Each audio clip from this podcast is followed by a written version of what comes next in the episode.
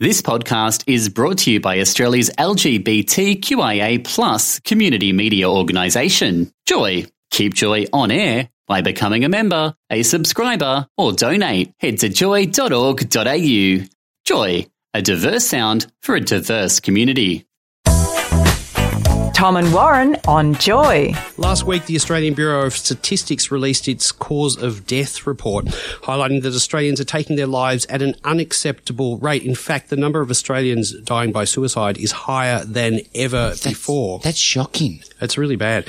Joining us on the line is the CEO of national mental health charity Sane Australia, Jack Heath. Good morning. Good morning, Tom. Good morning, Warren. Jack, understandably, suicide is quite a sensitive topic. How important is it that we put the spotlight on the number of Australians impacted? Well, I think it's absolutely, you know, critical. I mean, we're talking about last year there being over 3,000 people, in fact, 3,128. And, you know, each one of those lives matters deeply. And of course, it's, it's life lost that's going to impact many families, friends and colleagues as well. So I think that that's absolutely critical that we look at it. Um, I, I, I, think the thing is that what we've seen is we're seeing increases in terms of the numbers. We're now heading up towards almost nine people dying from suicide a day. Wow. A day.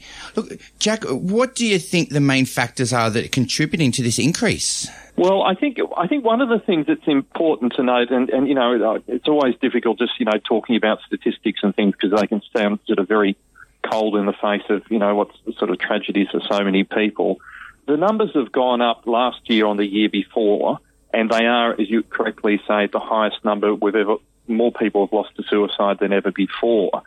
When we look at the rates, yes, the rate year on year increased by about 9%, but the year prior to that, it had dropped by 10%. So what's happened is that over the last, say, 10 years, the rates have been sort of steadily um, increasing, not at a huge rate, but, but, but at a concerning rate. And then last year, when we got the results, you know, most of us working in suicide prevention were sort of a sense of, oh, thank God they're coming down a little bit. But to see them go back up to where they were essentially so that that growth is continuing in terms of the rates of suicide was particularly um, disturbing for, you know, for many of us who are sort of working in the area or for obviously someone who's lost a friend, family member to suicide. Jack, are the rates significantly higher for LGBTI identifying Australians? Yeah, look, we don't we don't have good data on that. Um, I think this is an area where we need to um, uh, do a lot more because one of the things that um, happened in these last uh, results from last week is that they um, started indicating the extent to which you know people might have a comorbid condition, they might be another mental illness, or there might be um, um, you know, association with drug and alcohol issues. So I, I, I don't see why we couldn't look to add in terms of LGBTI or categories thereof to this. I mean, always, you know, with these things, it's, it's, you know, we can have higher risk, but you don't want to, you know, one of the issues for me is that you don't want to say, okay, yes, there is a higher risk, and then because of the numbers and the concern is that people automatically think, oh, okay, if you're identifying as gay, you know, is this person going to be suicidal?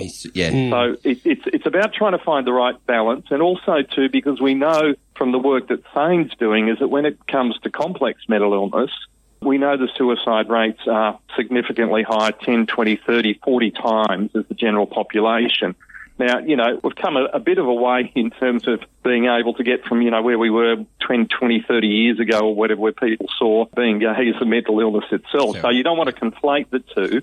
But I think it's very helpful in the same way that we will look at suicide rates for Indigenous people and pull those out. I think we should be doing it in terms of the LGBTI community. Definitely. Look, there's still um, a huge stigma associated with mental illness, as you were discussing. Is this preventing yeah. people seeking help or treatment? Yeah, it, it, it does. One of the things is that I think that over the last, particularly 10 years, across the community, we've done a really good job in terms of, if you like, normalising or sort of making it okay for people to say that they've, you know, had depression or anxiety. And Beyond Blue's been doing great work in the area and they've been tracking those attitudes to those conditions. We don't see the same sort of developments happening with people who are living with, say, schizophrenia, borderline personality disorder, those sorts of conditions where we know the suicide rate is significantly higher.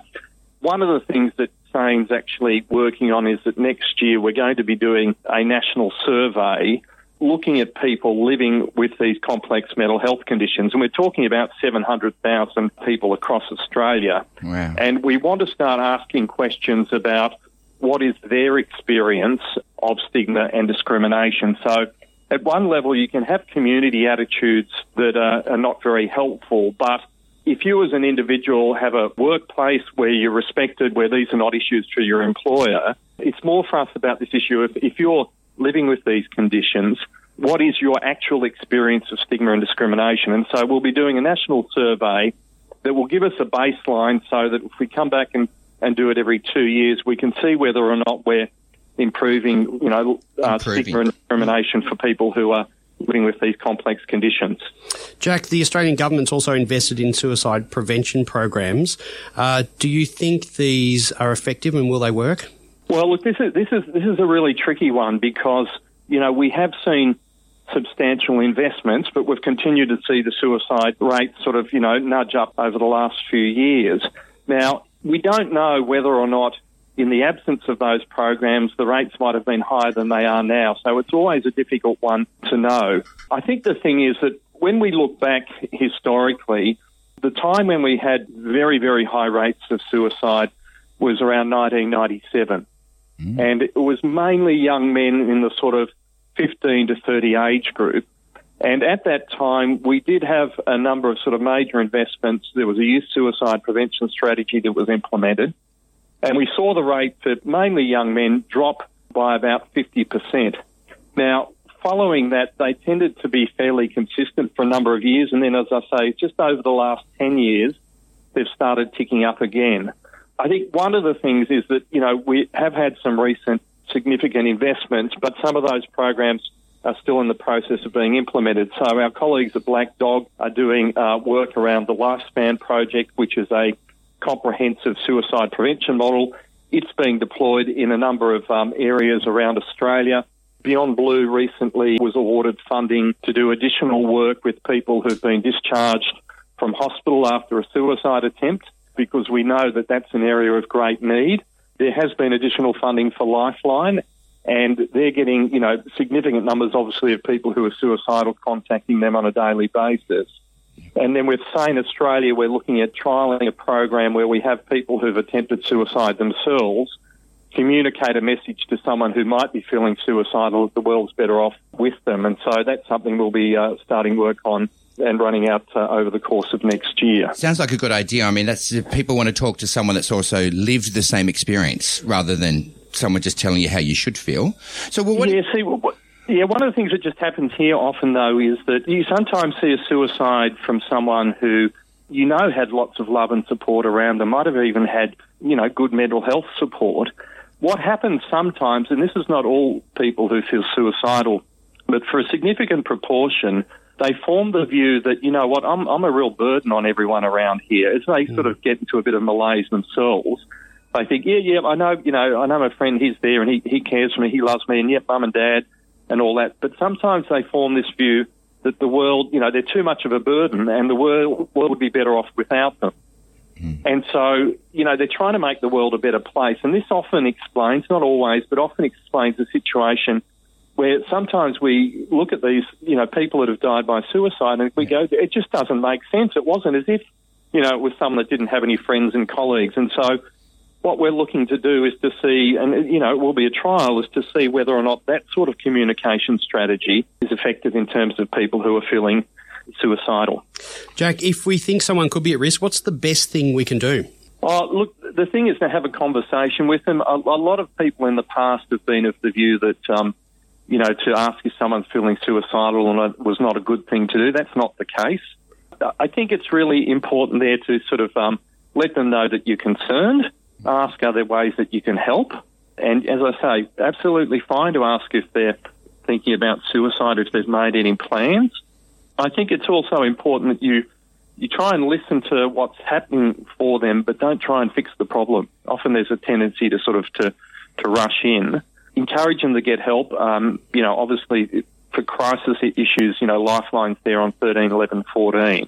And also, though, if they have made a plan, it's all it's always important that you never you never agree or don't sort of say, "Oh, look, I'm not going to mention it to anyone," because often that will be the case because someone's trying to do that. So, and and if you're concerned about a loved one, you can always, you know, obviously ring Lifeline as a first point of call um, as well. But the thing is to have the conversation, to express your concern.